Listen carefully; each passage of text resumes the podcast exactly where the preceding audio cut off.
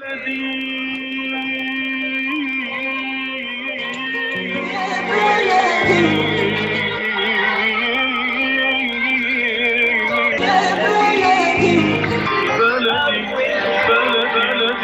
بكل الذين ينضموا للاستماع إلى راديو بلدي أول راديو عربي أمريكي ويعنى بقضايا العرب في المهجر.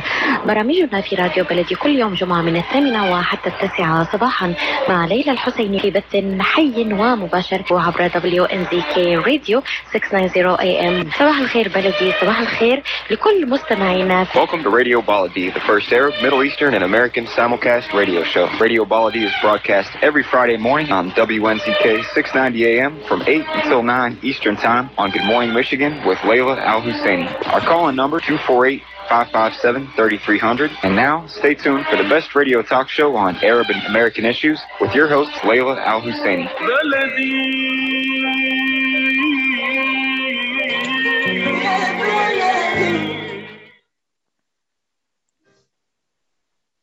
Go ahead, Atef.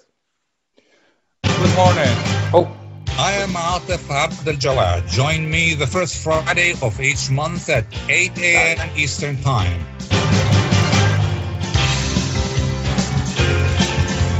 I will be discussing some of the most important issues and events in the Middle East live on America's Voice of the Arabs.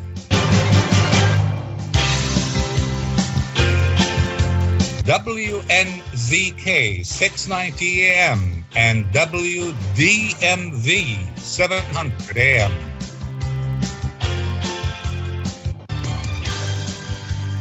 Good morning. The division of Arab American voters in the election that has just concluded mirrors not only the division within the U.S. society, but also among their own motherlands in the Arab world. Those from the Arab Gulf states, for example, supported Donald Trump, and those pro-Palestinian voters supported Joe Biden, the Democratic nominee, hoping that he would press again for a two-state solution. Another example is this. The Shiite population in the Michigan area believe Trump is good for America, is bad for America, They believe he's bad for America because he's bad for Iran and for Syria. While Egyptians at the food stands in New York love Donald Trump because he is siding with Egypt. They believe he is good for America because he's siding with Egypt and its dispute with Ethiopia over the GERD dam over the river line. So what motivated the Arab-American community to support one candidate or the other? Is there a generational difference among the community? And are members of the community ready now to run for office? These are some of the questions we are going to handle to discuss in the next hour. We have with us a group of distinguished guests. We have Mr. Ray Hanania from Chicago, journalist. He is an award-winning reporter and the U.S. special correspondent for the Arab News newspaper. And we have from Michigan, Dr. Abdul-Majeed Katranji, who is a political analyst and a board member of the Emerge Action USA, one of the Muslim American advocacy groups in the U.S. And from Washington, we hope we have with us Mr. Khaled Safouri, who is an international and strategic consultant. He advised members of Congress on issues related to the Middle East. Now I understand that Mr. Safouri will be with us the first half of the show only. So I would like to start with asking all three guests the same question, which is, Please share with us your own observation on the current election in general, not just about the Arab American community. And let's start with Mr. Hanania. Atef, thanks for inviting me on the program. I appreciate it, and I'm happy to help. Just to remind everybody, we're broadcasting live on Facebook at U.S. Arab Radio, so they can watch us. We have a lot of people watching us live, as a matter of fact, which is really good. As far as the election, my position has always been that Arabs, I always start from the premise that Arabs, Christian and Muslim, have been abused and mistreated and disrespected in this country going back generations. And it hasn't really changed. It's become a fine, subtle art, though, from politicians who use us and they play to our emotions. And as an Arab community, we react with our emotions. Rather than our, we don't think sometimes that both these candidates, Biden or Trump, are bad for us in different ways. But I think it's very important that Arabs and Muslims become very engaged in the process and run for office, vote, get our opinions out. But the one tendency that continues to come up is we end up hating ourselves. We get mad at our own people more than we get mad at the politicians, who oppress us. So to me, that's a trend that I see too often, that as a community, we need to address. We need to be more tolerant of different views. We need to be less emotional. We need to be less personal with each other. We become victims in this political process. Rather than victors. I mean, that's my opinion. That's how I enter politics, and that's how I look at it. And I've covered politics 45 years for the Chicago Sun-Times and now for a bunch of other newspapers. And the media is our biggest enemy. They hate us. They distort us. They demonize us. They marginalize us. And they use us when they think it's to their benefit. Ray, thank you very much. I want to thank you for pointing out that we are also broadcasting simultaneously on Facebook. If you want to go follow us on video, go to the U.S. Arab Radio page on Facebook. But I will get back to you, Ray, about your statement that we have been abused in this society. But let me first go to Dr. Katranji to ask him the same question. Dr. Katranji, would you share with us your observation on the current election in general? I think focusing on, and good morning to everybody. Thank you very much for having me on the show. I echo with Ray, in terms of the larger political picture or the larger strategy as it involves the Arab American community, I think that we have a lot of growth, but focusing on the 2020 election, there's a lot of pride in the sense that the Arab American community, regardless of whether they wanted to vote for Trump or they voted for Biden, it wasn't just a matter of voting, and it wasn't just a matter of getting a picture with somebody. Historically, we were about identity politics. We got excited if somebody mentioned us, and therefore we felt like that was the person we had to support. This election was dramatically different, and this is with respect to all the great Arab American leaders from the early 1900s that were involved in politics and that got elected, whether you're talking about Ray LaHood from Peoria, Illinois, or Donna Shalala, who's a Republican, or Donna Shalala from the East Coast, who represented and worked as a secretary under President Clinton. We've always had Arab Americans as part of the American quilt and political landscape, but we never identified as Arab American. Oftentimes we were afraid because we knew of all the labels that come with it.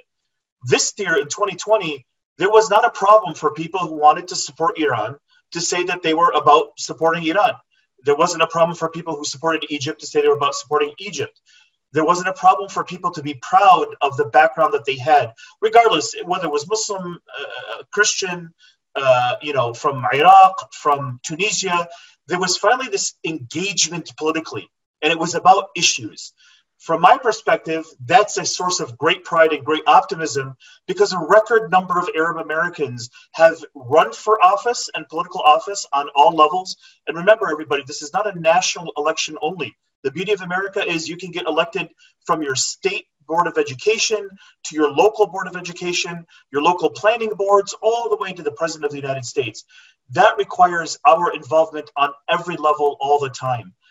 What is still the challenge to overcome is we need to start looking at us as Arab Americans.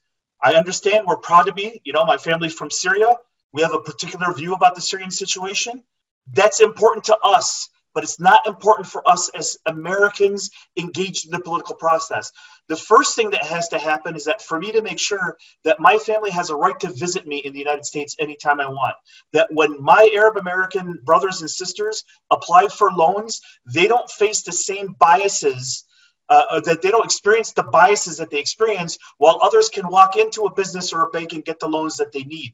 That when there's a political process or a legal process, there isn't this assumptive bias that there's something nefarious by being an Arab American, which is all too common, something that we experience and engage. We call it institutional bias or unintentional bias, because let's face it, how many Arab American heroes can we immediately identify on television, or Arab American heroes that we can identify in literature through the American literature or media? And that's where we need to start coming together, growing strong, because again, we're proud to be Arabs. You can be proud to be from Iraq, you can be proud to be from Tunisia, but here you're my neighbor as an American and as an Arab. Let's focus on what brings us together. So great pride in 2020, but great optimism and hope for what we can do in the future. So you're nearly echoing what Ray just said about being abused. Let me turn to Mr. Khaled Safouri. If you are there, Khaled, I can't see your... no, he's not. Atef, he's not connected. He's not? He has not connected. I'm sorry. Oh, okay. Let me ask you, Ray. You talked about how much abused the Arab American community is, and I want you just to give me specific examples about the abuse.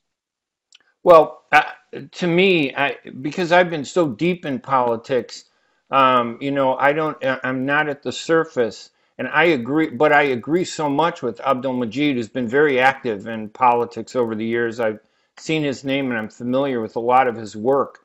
Our community, we get dragged into the political fight between the Republicans and the Democrats.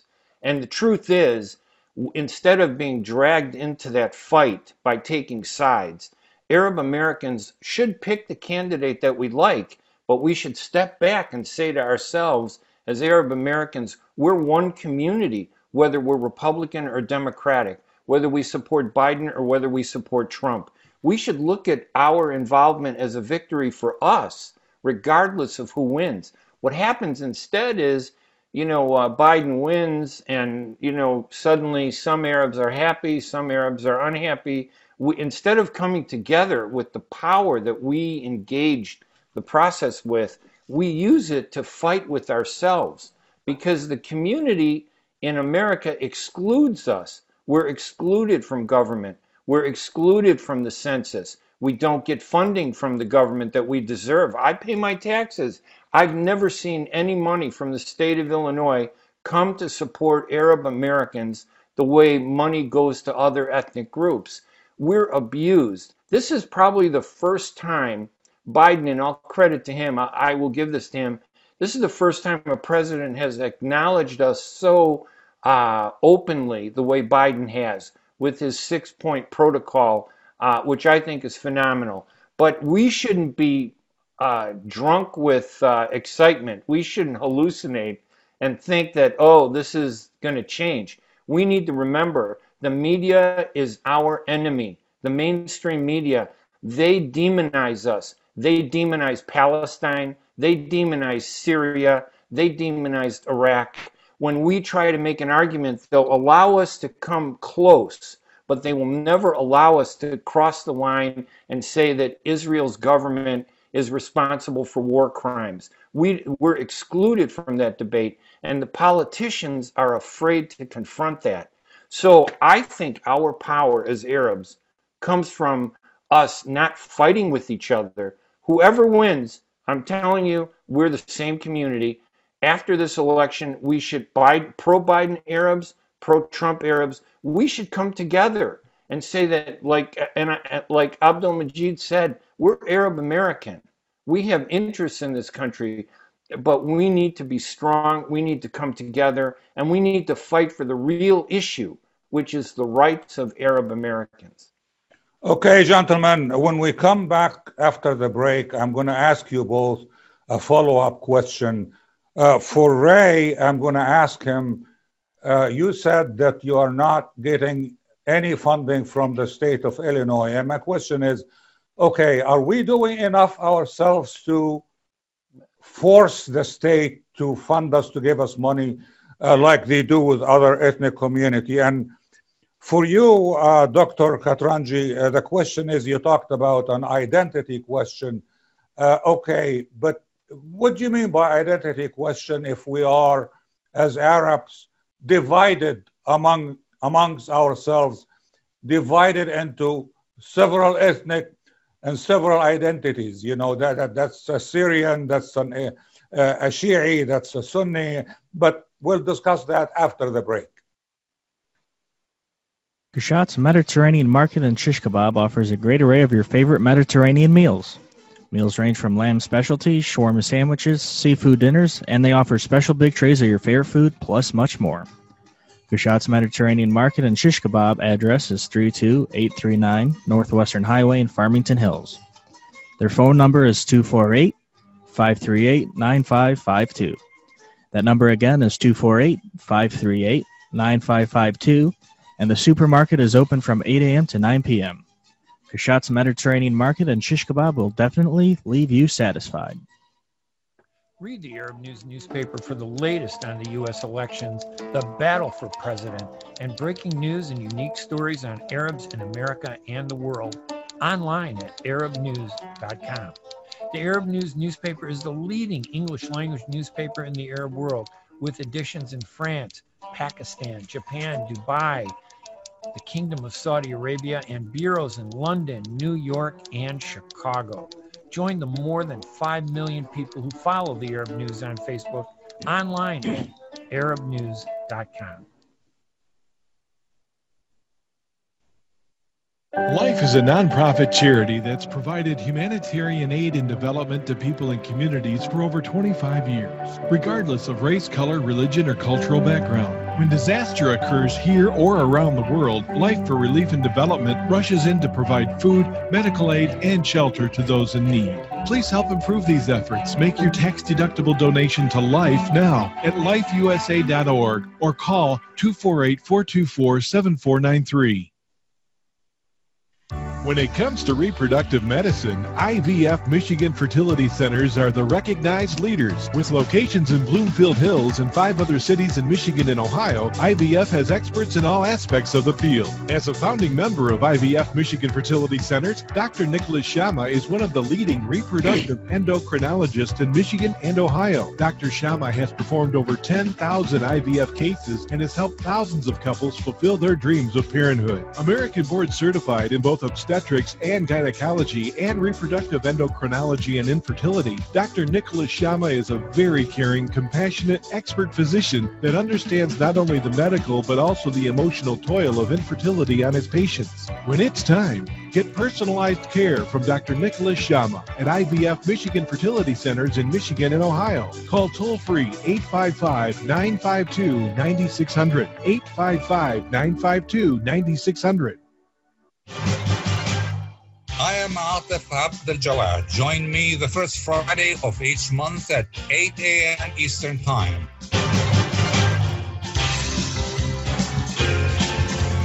I will be discussing some of the most important issues and events in the Middle East live on America's Voice of the Arabs.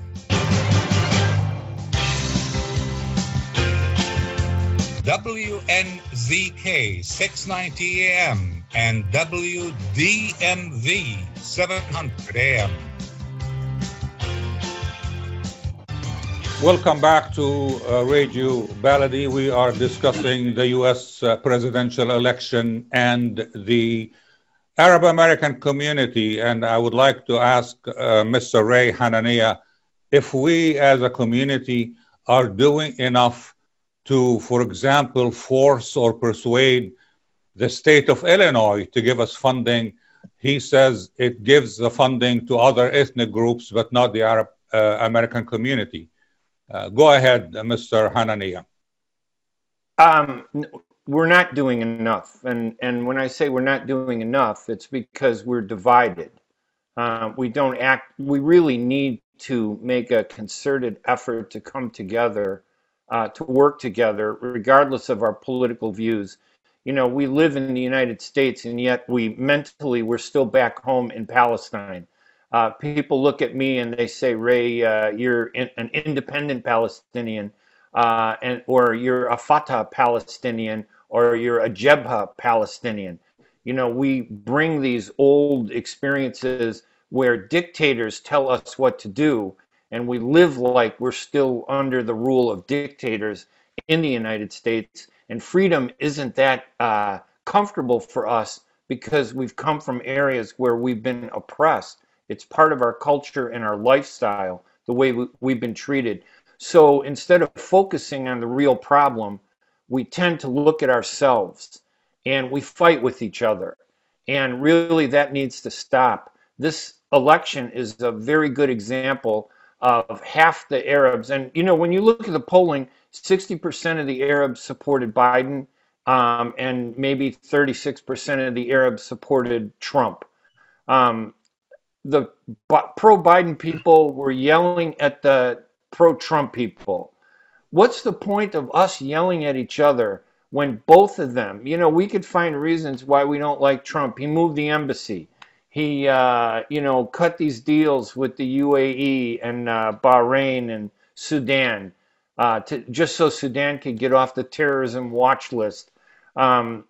We could be upset with those.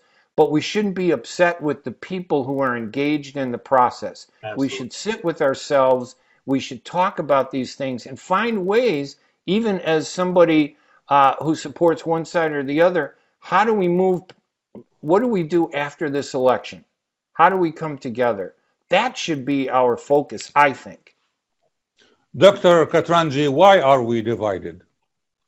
I think Ray put it succinctly. I think that for some reason we carry over divisions that are unnecessary to carry over. For instance, even if this is a basic argument, let's say I disagreed with you on the price of a falafel sandwich. You know, invariably you hear this and it's so sad. Oh, wallah la'anno Iraqi yani ma bifhamu. The food of a southern Syrian versus a northern Lebanese. You know, is better, and you'll hear these ridiculous positions. The point of the matter is, I disagreed with that sandwich, whether I was at Subway or whether I was at the. I mean, why are we throwing these things? We certainly don't tell a guy at Subway that I'm not happy with the sandwich because they might be Italian American. That sounds ridiculous, but for some reason, that when it comes to our engagement, we're very quick, and I do think this is something conditioned into us by generational frustrations that haven't been able to express the true root or cause of our of the challenges our community faces. The beauty of America is it is an opportunity for reset, and we see this especially with this coming generation. And I love what Ray says is that this coming generation is politically involved, politically engaged, but politically open. And that's the thing we must reinforce and maintain. I don't care if you supported Trump. I don't care if you supported Biden. What I personally did, you know, people know, but for the purpose of this conversation, it's about all of us. If I have a connection with somebody in government, for somebody I supported, I must maintain those doors for our community as an Arab American to everybody, for the ones who agree with me and the ones who disagree with me. Because if we're both strong in the United States together, we can come to a better understanding for the future wherever we go. Arab Americans have been conditioned on something called an all or nothing concept. And that's where our identity politics sometimes gets in our way. We have been taught that there's an accepted set of ideals as an Arab American that we cannot compromise about. Now, I can celebrate being Arab. I can celebrate loving falafel, okay? But I don't have to necessarily celebrate the local politic of one person to another person 6,000 miles away, because frankly, nothing they do affects me directly right now. But what does affect me is what's taught in our schools. What does affect me is my ability to get a visa into this country. What does affect, or as an American citizen, I don't know, but for other, you know, other Arab Americans that, or people who want to be, who are Arabs who want to become American, what does affect me is getting loans as an Arab American. And what also affects me is what my children see on television, as we're continually portrayed as some backwater culture that has nothing to contribute to the world. Where I agree with Ray that very often media outlets, you know, use us as some form of default evil on a global level. We're always that secret James Bond villain, right? That always suddenly emerges. As a matter of fact, when I go to a movie, that's what I'm waiting for. Like, is it going to be an Arab, right? How many of us watch the news today and hear about a tragedy, and the first reaction is, oh my God, I feel so sorry for those people, and the follow-up reaction is, God, don't let it be an Arab American. You know, this is you know, this is what brings it. We need to overcome this. The only way to overcome this is we need to let the Middle East go. That doesn't mean we don't care about the Middle East, but what we need to do is we can serve the Middle East best by being strong here in the United States, and we can only be strong together. Ray, I know you touched on this in the passing, but how did the Arab American community vote in this current election? Well, I mean, I think that the Arabs, I mean, according to polling that I've seen, and there have been several polls that have been out there, I'd say about 2/3 of the Arabs supported Biden and 1/3 supported Trump, and it tended to reflect religion. So, for example, if you were, and not just religion, but how conservative, how liberal you were. If you were very conservative Christian, you tended to support Trump. If you were very conservative Muslim, you tended to support Trump. And the reason for that wasn't because of Trump, but because the Republican Party, being conservative, really kind of touches a mainstream chord in Arab culture. We're basically conservative. We don't support abortion. We support religion in schools. We're big defenders of religion, Christian or Muslim. There are things that the Republican Party touches in us that are hard to break away from. We oppose, more the sexual liberation. Like, you know, we're not against gay rights. We're not against civil rights. But at the same time, it's not something that we embrace as a culture. So these are things that are inherent in us. So it's easy to see when you look at it that we're not a monolithic block. We each have different, reasons. But again, I go back to my premise that, you know, we can be that way. It's okay to be that way. It's okay to vote for Trump. It's okay to vote for Biden. But once we're done, we really need to then continue the political independent process that we've engaged in, and how do we make that work for us? It doesn't matter whether they declare Biden or Trump the winner tomorrow. What matters is, how do we use that to make our community stronger? And too often, our community is often led by leaders, you know, who think that their model of leadership is the tyranny that they left in the Middle East. So they act like tyrants and dictators. And if you don't agree with them, they isolate you and they attack you. So we need to, I don't know if this is, clear enough. We really need to do a better job of how we come together as a community. Whether Abdul-Majeed likes Trump or Biden should be irrelevant to me. He's Arab American. I should support him 100%. I should be able to talk with him about differences and not worry about, we shouldn't worry about who we voted for or what all our views are. I mean, obviously short of violence. You know, I agree with you.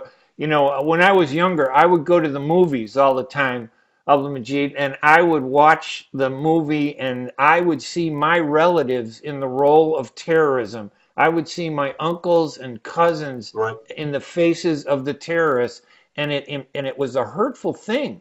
Everybody else enjoyed it. And in other movies like Titanic, I would watch how they would ignore us. You know, we get one word in the movie, yalla. But it turns out that Arabs were a major part of the Titanic. We had yes. parties on it. And I think Atef made a good point. Whose fault is that? In part, it is our fault. We've made it easy for the media to stomp us. We've made it easy for politicians to exclude us. We have to stop making it easy for people to marginalize us.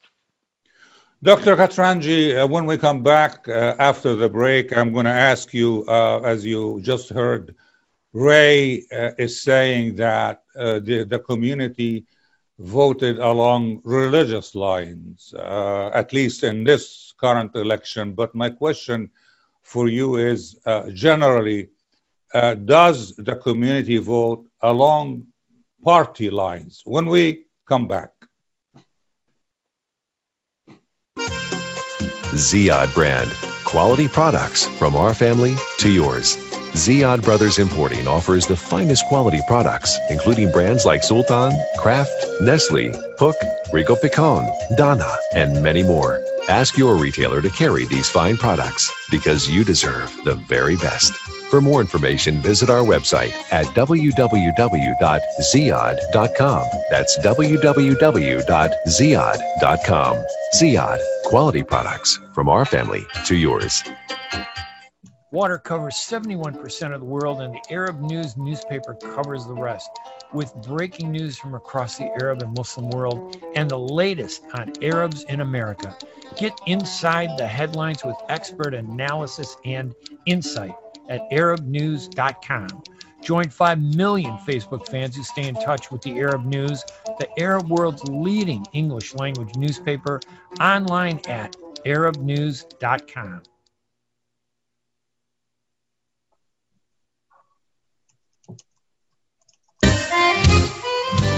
Are you going to start a restaurant or a grocery store soon? Do you need floor plans and designs? Call Naji Aboud at 734-744-9796. Do you want to buy kitchen and restaurant equipment at discount prices? Call Naji Aboud now, 734-744-9796. New Concept Products and Design, the trademark of kitchen equipment. 5% discount on all purchases of $75,000 or more. New Concept Products and Design, new location, 31185 Schoolcraft in Livonia.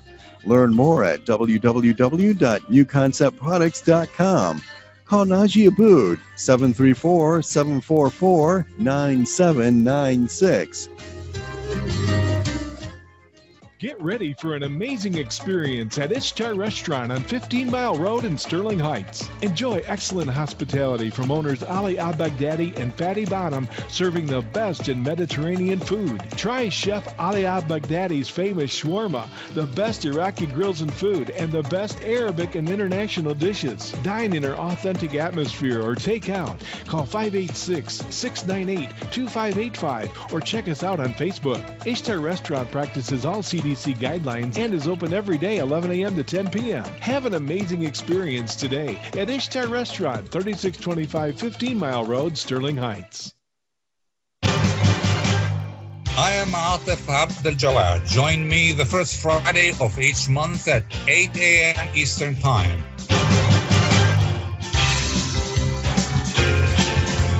I will be discussing some of the most important issues and events in the Middle East live on America's Voice of the Arabs.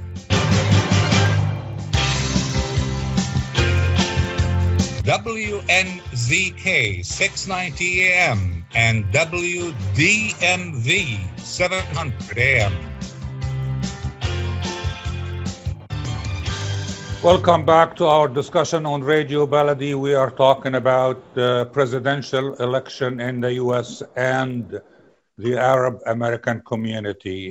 Dr. Katranji, as I mentioned before the break, does the community vote along party lines? Yes, I think there's definitely a party, I don't want to say divide, right? A party affiliation in our community, and it fluxes. You'll find a mom and a dad vote for one candidate, and the son and daughter-in-law vote for another candidate. So there isn't what I would call a hard line. I think Ray outlines it. It's sometimes it's whatever value you hold the most or dearest to you, and then you tend to follow that line. And that's actually excellent. That's what America's about. That's the right to vote. The last thing we want is somebody sitting behind our shoulder telling us how to vote. So I think the way Ray put it is whether you voted for Trump, whether you voted for Biden, that's your right, and that should be right? It should be celebrated wholly amongst us. And just because I voted for Trump or I voted for Biden doesn't suddenly mean I don't like Atef Jawad or Ray Hanania. I think what becomes really important is that I voted for this person. Now, next week, see, this is where the Arab American community falls to their identity politics sometimes. We're used to voting and not being involved anymore. And what they have to understand is you voted today, tomorrow you have to put the person you voted for to task. You have 6 points that I liked, from Joe Biden. That means every day, every week, the Arab American News, the Emerge USA, USCMO, the Chaldean community, every day they have to put that candidate to task. That you had 6 points about us as Arab Americans. What are we? And I know the Chaldean community doesn't always identify as part of the Arab American, but a lot of times they're lumped with us. So just to be fair to any of our viewers that may have objected to that now, but my point is great. And if our tent is bigger, that's even better. I would love to have Chaldeans celebrate and say, hey, look, you know what? We're Arab too. I would love to have the Sudanese community come in because a lot of times we see them as the African side, but let's face it, they're Arabs, they speak Arabic. So let's make our tent bigger and celebrate that bigger tent. Now, Sudan made a deal with Israel. Can we be upset with that? Absolutely. But does that mean I'll never work with another Sudanese in the United States again? No, that's ridiculous, because that deal, as much as it pains us, or as much as we may have been frustrated with it, has no effect to us as a community right here to grow, evolve, and develop. So what we need to do is stop labeling that you're voting because you're religious. You're voting because when you vote in the privacy of that booth, that's your private matter. That's between you and that paper and God, if you believe in God. I believe in God, but I just don't want to inflict my views on anybody. But what I do know is that when I'm an Arab American and I've signed that label and I filled out that ballot sheet, the next day, my responsibility is to go to that candidate and say, congratulations, we helped you get elected. And that's where I'm very proud of several of the Arab American organizations and Muslim American organizations that are American-based. They did a great job rallying and mobilizing people to vote. Let's face it, this was the largest number of voter turnout in American history. Okay, and in no small part was because the Arab American community got very involved. In Michigan, we do have one of the most diverse Arab American communities imaginable. But I was very proud to see that there was a general trend to support the Arab American candidate, regardless of religion, religiosity, political background, orientation, because in general, it was better to say, I would rather have a Atef that I can talk to, or Maria that I can talk to, and someone who knows me, who grew up with me, who shared a meal with me, so that they could represent me. And you watch, like for instance, in the state house of election for Michigan, Abdullah Hammoud, who's an Arab American first, proud to serve in our state house. He has a background. He's Lebanese. He's Shiite. He's proud of those background, but he was always for the Arab American community first. Helped get Abraham, and forgive me, Ibrahim, that I forgot your last name right now, get elected to the state house in Hamtramck. He happens to be Arab American as well, but he's also Yemeni. He's also Sunni. But it didn't matter. Those things don't matter in terms of what it means for us as a community. Those guys helped each other out to get elected, to raise funds. Brian Mussolm is another great example of a MSU Board of Trustees who worked. That's a statewide election process in our state. We're very proud of him, and he actively got people involved in the system. It didn't matter their background. What mattered was you're an Arab American. You're about making America better. And while making America better, you're giving opportunity for the Arab American. And that's what we have to, that's how we have to start approaching our politics. So to everybody who voted, this was a great election from that perspective. But your responsibility today is that when you meet your candidate, you may push your view, but don't denounce the other person who has the opposite view. I may advocate for something over there, but over here I have to advocate for all of us. So really important, don't block meetings. Don't what they call condition the candidate to feel one way or another about the next group they're going to meet. Because believe it or not, if you do it that way, somebody else that you don't expect is going to do the same thing to you. Quite the contrary. People love positivity. People love people being about something. So I'm a devout Sunni Muslim. Great. I got to make sure that every Shia Muslim has the same opportunity, every Christian has the same opportunity here in the United States that I have. Every atheist has the same opportunity in the United States that I have. My personal belief, my personal matrix doesn't define the entirety of me when it comes to what I can do with Ray, what I can do with you, Atef, or with the entire community watching us. Our goal here is that I can be safe to celebrate who I am, as long as I work hard to make you safe to be who you are, even if who you are is against my personal opinion. That's not what counts. What counts is that you and I sit together and advance our community so that we're part of this quilt. And remember, Arab Americans have been in the United States for hundreds of years. We have been part of this country for hundreds of years. It's time to recognize that we are Americans who happen to be Arab, and we have a culture and a community to celebrate, not by looking overseas, and we're proud of overseas, but by looking here in the United States itself to see what we've done to make this country great. Ray, I know that Abdul-Majeed touched on this issue, but I want you both to answer this question in terms of both Illinois and Michigan. And my question is, how much of an impact does the Arab American community have on the election in your own state? Illinois, we'll start with Ray. Well, Illinois is a predominantly Democratic state, so there's no way a Republican is going to win any of the big offices. It's so Democratic, and you know the way our process is. We don't elect presidents based on popular vote. We elect them based on the electoral vote, the number of delegates that a state has. So our vote in Illinois went up significantly, but it didn't really benefit Biden, for example, and Illinois was very Democratic and very supportive of Biden. But where we did have an impact as Arab Americans was in the 3rd Congressional District in Illinois, which was held by a conservative Democrat for many years, Dan Lipinski. We did elect a progressive woman Marie Newman, who recognized the need to involve Arab Americans where the predecessor, the incumbent Dan Lipinski, pretty much ignored the Arab Americans in the 3rd District. And the 3rd District is the largest Palestinian concentrated congressional district in the United States. It's the 8th largest Arab concentrated congressional district, according to the New York Times. So of congressional districts, the 3rd district has the 8th largest Arab American voter population and the largest Palestinian American population. So we were able to get together to support the election of Marie Newman.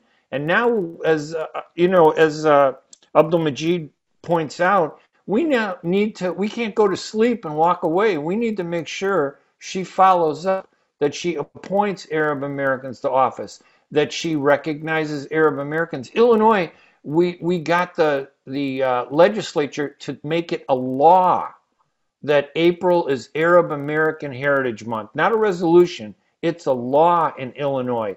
Every state should be able to go there and force their legislature to say, you know what? You do this for everybody else, you need to do it for us.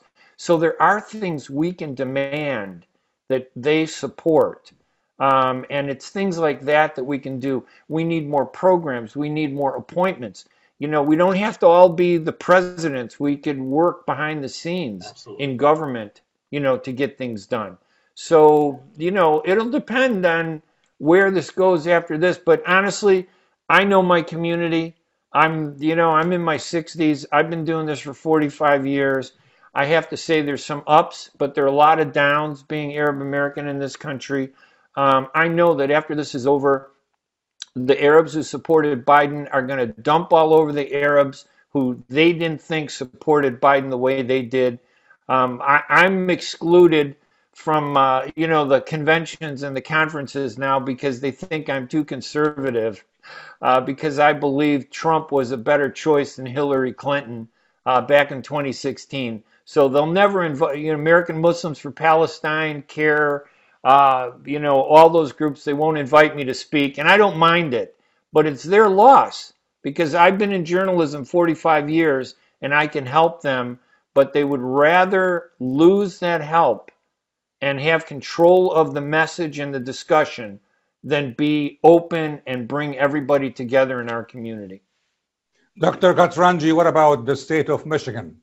Well, the state of Michigan has always celebrated a very proud Arab American community for well over a century, from the days that Henry Ford engaged Syrian, Lebanese, Palestinian, and Jordanian villages and almost invited them en masse to come to Michigan and settle in the southeast Michigan area, in the metropolitan Detroit area.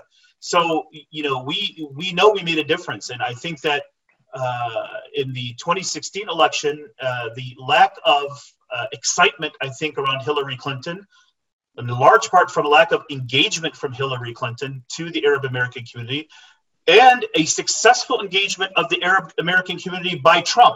I mean, so that mobilized that group to vote for him, whereas the group that would have voted for Clinton did not, and the difference in the vote in Michigan was 10,600. Had those Arab Americans voted for Clinton, Michigan would have changed, potentially the same excitement if we looked at Wisconsin, which also has a proud Arab American community, and Pennsylvania. These are razor thin margins. People don't think their vote don't count. It absolutely does count. They're counting single votes right now because Georgia may come down to a couple of hundred votes as a difference. So I encourage my Arab American brothers and sisters that are watching to please get involved, to please register. But we know that this year in Michigan, we made a huge difference in the outcome of the presidency. It was recognized actually immediately by the Biden campaign in Michigan. I think it brought together a lot of the forces that voted for Trump in 2016 and for Clinton. This time they were more unified, but there was kind of a more defined message, right? We had a particular set of goals we wanted to see achieved as Arab Americans, and we were optimistic that we see that more with Biden than with Trump. By the way, I was torn. Do I vote Biden? Do I vote Trump? I mean, there's pluses and minuses because remember, he has a foreign policy. I'm absolutely opposed to the Muslim ban, but let's face it, I'm a fiscal conservative. So I kind of like, and even the Democratic Party is not a single tent like people think, right? You've got the blue dog conservatives. I would be categorized as those. You have the progressive left, right? The Sanders Democrats. So people need to stop also thinking that, okay, Democrat means one thing. Democrat means a lot of things, just like Arab means a lot of things. Republican is the exact same thing. You've got your moderate Republicans. You have your neoconservatives. Again, that's great. That's why America is successful. Because all opinions have a place, and all opinions have a voice, and all opinions can influence policy. That's what makes it healthy. If one side won versus the other, and it was like that for 100 years, this would not be America. This would be a tyrannical society. And so it's really important that we celebrate our differences, collaborate to make this country better and stronger, and work to address the issues and the grievances, as well as make opportunities for us as Arab Americans. That's where I think you can now see that in Michigan with the outcome. I think Georgia, Atlanta, people are not discussing the Arab American vote, but Georgia Atlanta has a huge Arab American population. And that's where I think a lot of the votes that suddenly showed up that didn't show up in 2016. Even in Texas with some of the shifts that are occurring, not just as Democrat versus Republican, but within the Republican Party and within the Democrat Party, you saw a tremendous change in Texas as it's gravitating toward what I call the center of both areas. And in large part, who's in the center? The Arab American community. We tend to be a very politically opportunistic, so maybe slightly left, but socially conservative community. So we fit right in that beautiful middle that that everybody wants to make sure we have our vote. But now that we sit in the middle, we got to make sure that they don't pull us that way. We pull them toward us. And that's really what's important. We'll continue after the break. You're looking for the best in optical care. Dr. Imad Nakash is your doctor to see. With years of experience and thousands of successful procedures performed, you can trust your eyes to Dr. Imad Nakash. See Dr. Imad Nakash and his professional staff for your eye care needs. There's 2 locations to serve you. In Hazel Park, call 248-336-3937. 248-336-3937. In Rochester Hills, call 248-299-3937. That's 248-299-3937. 299-3937. فلوس انت الحسن شايفك لا يوم قاعد حلت عن الي ساعه عم بستناك مشان نروح نتغدى بالشام. الشام؟ ايه بالشام ومو بالشام. شلون صارت هي؟ بدل ما نروح نتغدى بالشام ايه جابوا لنا الاكلات الشاميه الطيبه لعنا لهم. وشلون بقى؟ هذا مطعم دماس عم يعمل كل الاكلات الشاميه الطيبه هو طيبة؟ طيبة كتير. شاركوا نتغدى سوا بمطعم دماس.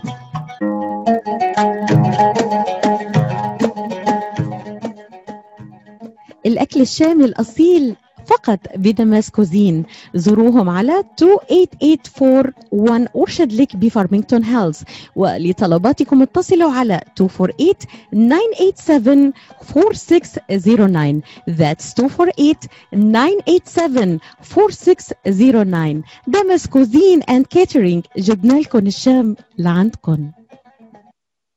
At Top Rehab Physical Therapy Clinic in Dearborn, we provide effective physical therapy sessions in order to limit pain and discomfort.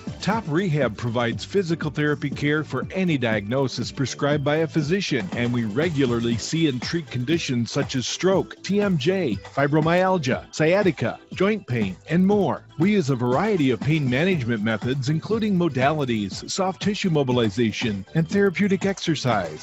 If you're in need of physical rehabilitation or physical therapy, get the highest quality health care at Top Rehab. Most insurance is accepted, and we're open Monday, Wednesday, and Friday 8 to 6, Tuesday and Thursday 8 to 5, and Saturday 10 till 2. Call for an appointment today at 313-846-0555. That's 313-846-0555. Choose Top Rehab Physical Therapy Clinic on Michigan Avenue in Dearborn. Life's too short to be in pain. I am Atef Abdeljawad. Join me the first Friday of each month at 8 a.m. Eastern Time.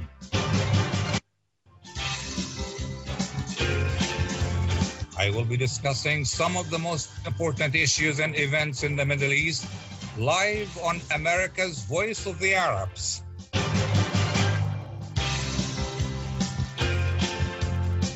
WNZK 690 AM. And WDMV 700 AM.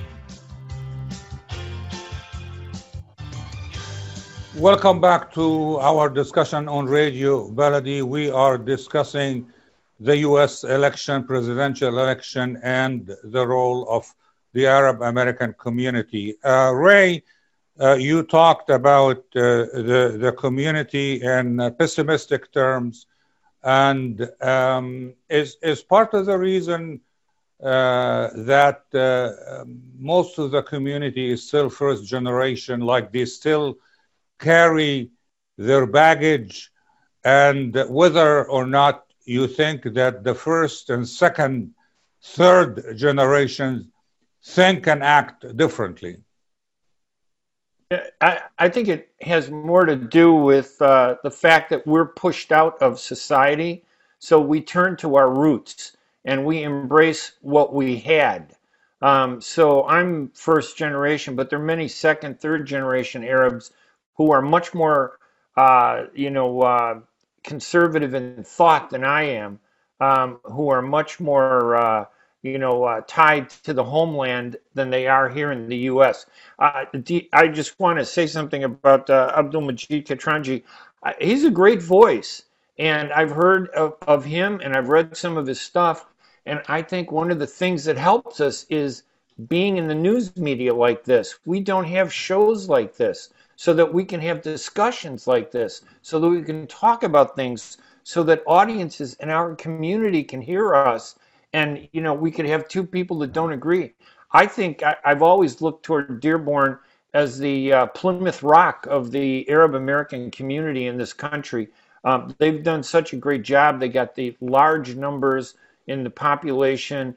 It's not something we have in Chicago. So we need to break from the Middle East. We have to stop being directed by what happens in the Middle East and start thinking for ourselves in this country. And we need to come together and stop fighting with each other and, you know, stop looking. We say we don't distinguish between Muslims, Christians, Palestinians, Syrians, Jordanians, whatever. But the truth is we really do deep down. We need to stop it in reality. We need to stop looking at each other like we're something else. I agree with Abdul-Majeed that we're Arab American. That's where we start. That's where we belong. Abdul-Majeed, unless you have something to add to what Ray has just said, now we have in the U.S. Congress two Arab American women as members of Congress, Ilhan Omar and Rashida Tlaib. Do you expect to see more Arab Americans in the U.S. Congress? Absolutely. I mean, look, we have... Let's not forget, you also have Ray LaHood's son. I'm trying to remember his name in Illinois. So we had Omar Bustani for a while in Congress. So we Daryl Issa from Southern California. He's never been shy about saying that he's proud to be an Arab American. By the way, he will tell you he was one of the first who was banned from being on a congressperson, banned from being on a plane. And by the way, I mean, look, and we do have heroes like, Ray Hanania, by the way, he's not kidding. I've read his articles growing up, it was a source of pride to be able to open up a newspaper and see the word Hanania and know that this is somebody that at least can speak to me. It was journalism. It wasn't just. There's a difference between media and journalism. This was journalism in action, and this was fact. That helps. That helps evolve who I am as a second generation Arab American. So really important to recognize that we will have more people run for office. Michigan has a record number of Arab Americans. Some of them are sheriffs. Some of them are judges. Some of them are in the House of Representatives. There are men, there are women, they are Christian, they are Muslim, there are whatever label you want to put, but ultimately they always came to us as part of the Arab American community, and that's what we celebrate. That's what we're happy about, that's what we're proud about. And I expect to see this model repeated everywhere. We see it in California, we see it in Illinois, we see it in Texas, we're seeing it in Ohio, and I think that for all our community here that's listening, get involved. Don't get involved for the next election. That's 2 years away. Get involved in your local politics. Go online, look at the city, look at what committees you can join on. Planning boards, development boards, zoning boards. The next time a great Greek Orthodox Arab church that wants to be built with a beautiful basilica and a large cross, that you got to be on that zoning board to make sure no one objects, because you have a right to worship wherever you want, however you want. But the way to do that is by being on these boards. Everybody here in America can be part of the process. You may not be famous, but believe me, it's the unsung heroes. Maybe nobody here has heard of John Akuri, who's a great Arab American here in Michigan. He happens to be Lebanese. He happens to be Maronite. But I will tell you, man, no one has worked harder from as far as I can remember from the late 80s, pushing the Arab American community forward to be successful. You may have never heard of him, but believe me, today, in our world politics today, he's a big shoulder that we stand on. Dr. Abdul-Majeed Katranji, thank you very much for participating in our show. I also like to extend our thanks to Mr. Ray Hanania, and we'll see you again. I will see you again the first Friday next month. Have a good weekend. Thank you. Bye. Thanks, Ray. Great working with you. Great seeing you. You too. Thanks, Atef. Take care, sir.